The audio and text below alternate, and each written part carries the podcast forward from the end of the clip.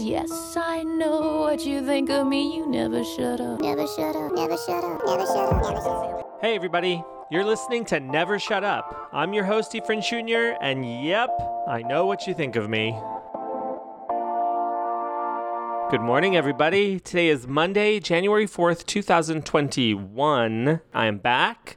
I'm refreshed. I'm revived. I'm replenished. I'm revitalized. I'm reconceived. I'm revisited. I'm reconstructed. I'm remastered. All of those things. And I'm here for 2021 and I'm ready to give. I'm ready to be here. There's been a few changes, which you'll notice in the coming week, but I'm here and I'm queer and I'm still hoping that you get used to it.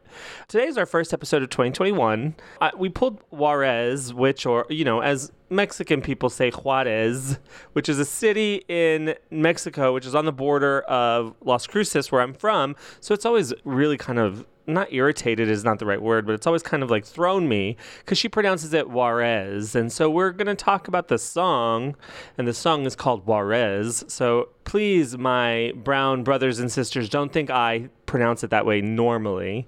But Juarez is a song from Tori Amos' fifth album, To Venus and Back. It's the second track on the first disc, Orbiting. And what a bleak message for the beginning of the new year. I guess the good thing is that we're here the good thing is that if we're here, we're here.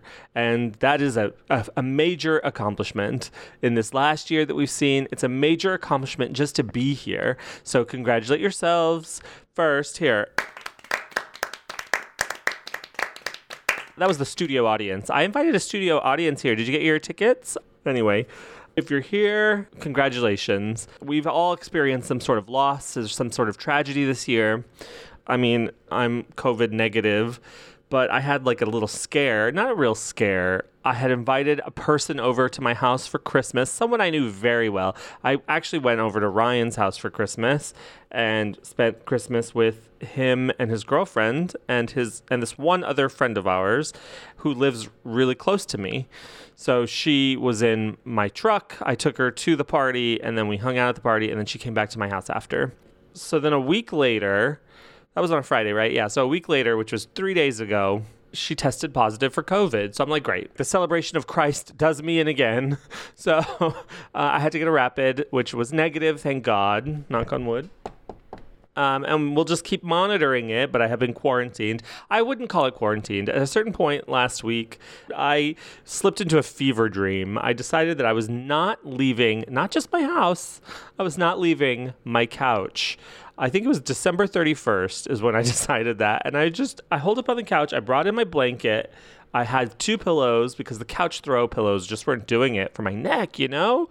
So I went and bought a ton of snacks. The, all I did was watch movies, watch television, and now it's Monday morning and I've got to go back to work and fuck it all. That's what I say. I need another week of vacation.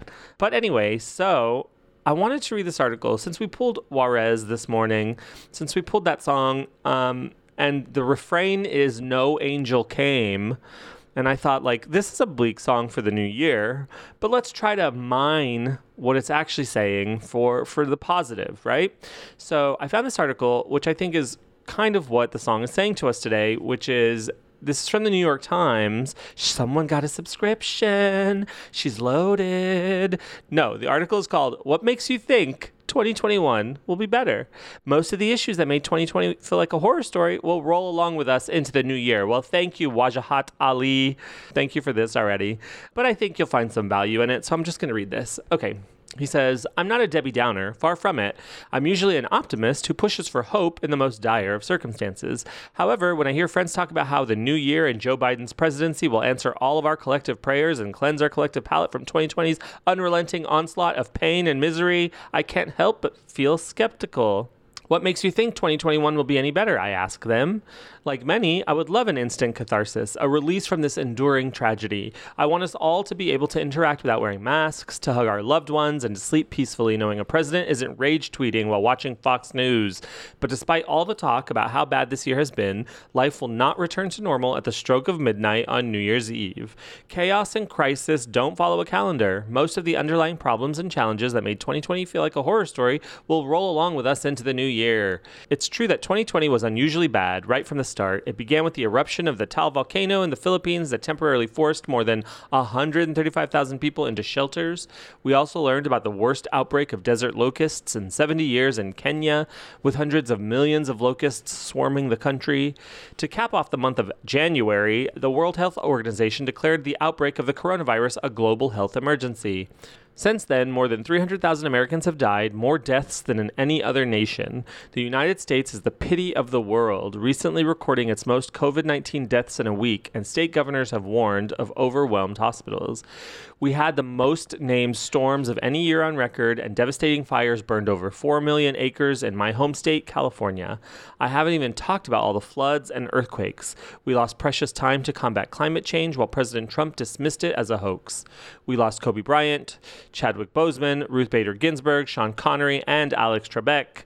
It's obvious that we'll say goodbye to more beloved public figures in 2021. That's the cycle of life. But all of the other problems and fissures that made 2020 tough will remain and deepen too. Our country's disregard for basic precautions against the transmission of the coronavirus and Mr. Trump's failure to lead could result in some 502,000 COVID 19 deaths by April 1st, according to a projection from the Institute for Health Metrics and Evaluation. We have to keep social distancing and wearing masks, but also continue aggressively educating a misinformed population about the enduring risks of the coronavirus. Thanks in part to disinformation that circulates on Facebook, which I quit, and I recommend you do it as well, and Twitter, vaccine hesitancy, which is a top 10 global health threat according to the WHO, is on the rise. Even if the coronavirus vaccine is made available to all, we'll have to convince people to get it. Even those who flout social distancing, insist the virus threat isn't real, and believe that the vaccine is created by Bill Gates and the deep state as a means of mind control. January 1st will officially usher in the new year, and along with it, potential wave of evictions across the country in the, if the moratorium issued by the Centers for Disease Control and Prevention is lifted. Billionaires have gotten richer, but gross domestic product growth is expected to slow significantly in the first quarter of 2021. Where will Americans who don't have homes, savings, daily wages, or health insurance go during the middle of a pandemic? Elementary school students who were forced to study remotely earlier this year lost the equivalent of some three months' progress in math and fell a month and a half behind historical averages in reading, which the historical averages are already low globally. Let's not forget that. Republicans will do what they can to limit a Biden agenda, and the Republican controlled Senate has held a relief package hostage. Did you get your $600? I sure didn't, but that's because of my tax problems. Instead of helping Americans, many Republicans are promoting lies about election fraud to stroke the ego of a narcissist vulgarian who is riling his base to the tune of millions. A Reuters Ipsos poll last month found that nearly 70% of Republicans say the election was rigged. If we want 2021 to be better, we will have to make it better ourselves. No angel came. One way to start elect Democrats in Georgia's two Senate runoffs on January 5th. That's Tuesday, that's tomorrow. Those seats will ensure that Democrats regain control of the Senate, allowing them to give relief to millions of Americans and protect democracy and the rule of law. The rest of us must confront the brutal realities head on. Let's resolve to be patient and steadfast. Let's resolve to spend 2021 fighting for science, facts, democracy, and compassion, and repairing all that was lost in 2020. After a full year of that, maybe just maybe, 2022 will be better. So I don't want to bring anyone down on a Monday, on the first day back from our vacation, but Juarez comes today to tell us there is no magic, there's no band aid. No angel is just going to come and save you. You have to be responsible for yourself. You have to do the work. There's just no like blink and then it's done. I've never been so close to the coronavirus.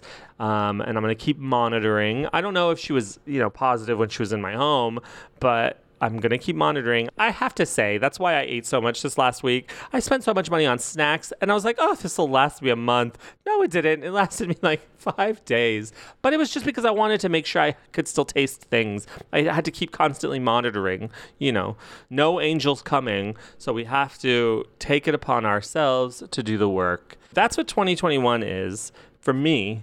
I'm taking it upon myself to do the work. I've got a new skin routine. I've got a new sleep routine. I've got a policy that I will not work more than eight hours a day, seven technically with my half hour lunch and my two 15 minute breaks. And I won't work off the clock. And starting on Sunday, we're producing weekly on Drive All Night. So, more information on that later. But that starts on Sunday. Sunday, January 10th, we're recording the Little Earthquakes episode wrap up for Patreon supporters only. And then we're going to go back and forth between Patreon and regular feed the whole year with a Patreon for the $5 subscribers thrown in at the end. The tour all year, where I'm going to be interviewing Elise Pasquale on January 31st. I'm so excited. I have a calendar, I have a schedule. No angel came for me, so I had to put the calendar together myself. This is ridiculous. 2021 was supposed to be better. This is Tori Amos performing Juarez in Austin in 2001. I was at this show. This was the first time I ever saw Juarez live, and that's why I'm playing it. Here it is. Live it, learn it, love it. I'll talk to you tomorrow. Bye.